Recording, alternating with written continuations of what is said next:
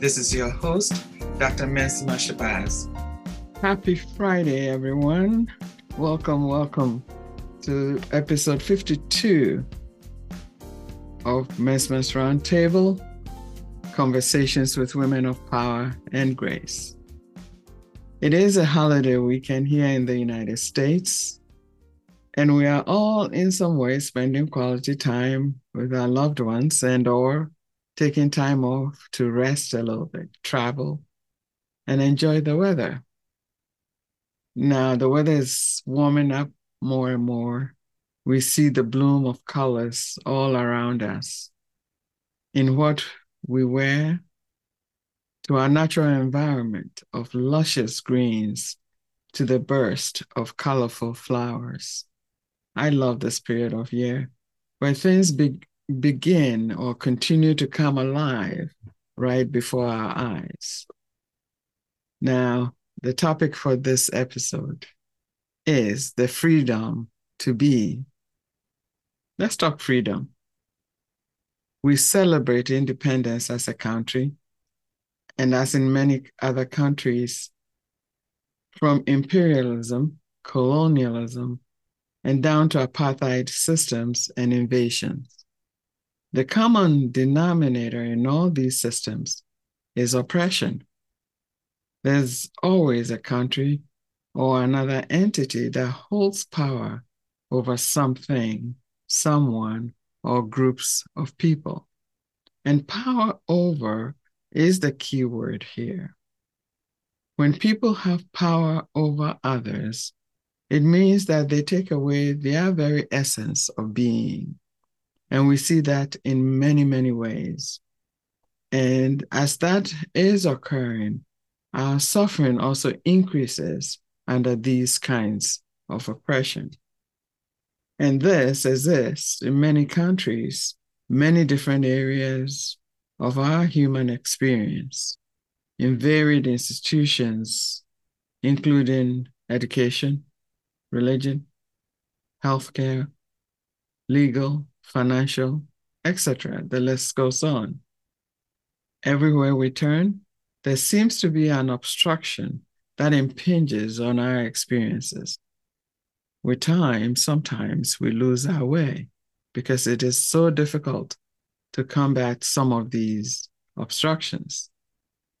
But in my view, an optimistic view that I have, I believe there's always hope. The hope to seek new pathways that bring freedom that the heart so desires. The hope to dream new possibilities. And I know there are infinite possibilities available to us if we are willing to take steps to free ourselves from any form of oppression. We all have this hope and freedom embedded in our human psyche. And the beginnings of our tasting of freedom start when we are willing to cut the binding cords in our relationships with partners, family, friends, and colleagues. Sometimes we are celebrated for maintaining the status quo, even when it's devastating. But that is not a good place to be.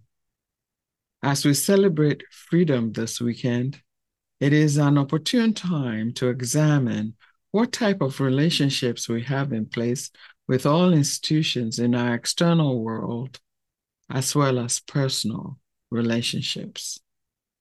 The freedom to be, the freedom to be Black and beautiful, the freedom to be trans and walk freely into any building school that you choose the freedom to be LGBTQIA and love the way you want to be loved, the freedom to wear hijab, a hoodie, and feel safe, the freedom to express oneself with the very gifts endowed by the divine, the freedom to worship really.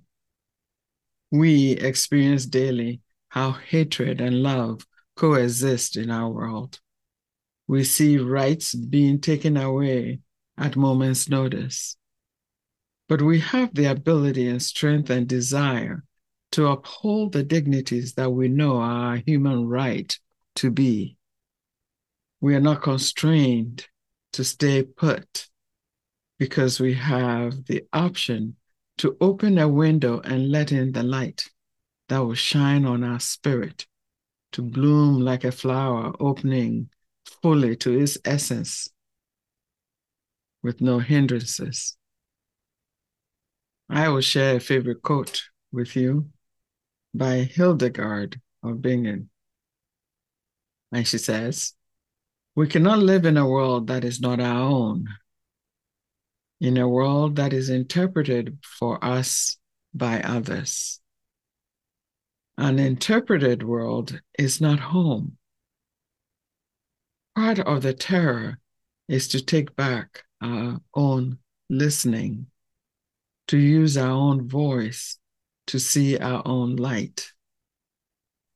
And we must overcome the terror to use our voice to see our own light. That is the pathway to freedom, to free ourselves from any bondage. As we go about our lives today, in the next few days, weeks, months, and years ahead, let us firstly take a look at the cords that need to be cut so we can free ourselves a bit more. We have the right to be, the right to cultivate the freedom our hearts desire that goes beyond ourselves and extends to all humanity. Thank you so much for your support, for sharing our podcast with friends, for discussing topics in your respective groups. Please send a note if you're interested in working one-on-one with me and or join our reflective questions platform. I'll say this again. You have to overcome the terror to use your own voice and to see your own light. You have to begin a process of cutting cords, the ones that don't serve you anymore. You have the right to be a woman of power and grace. Thank you so much, and I'll see you in a couple of weeks. Many blessings.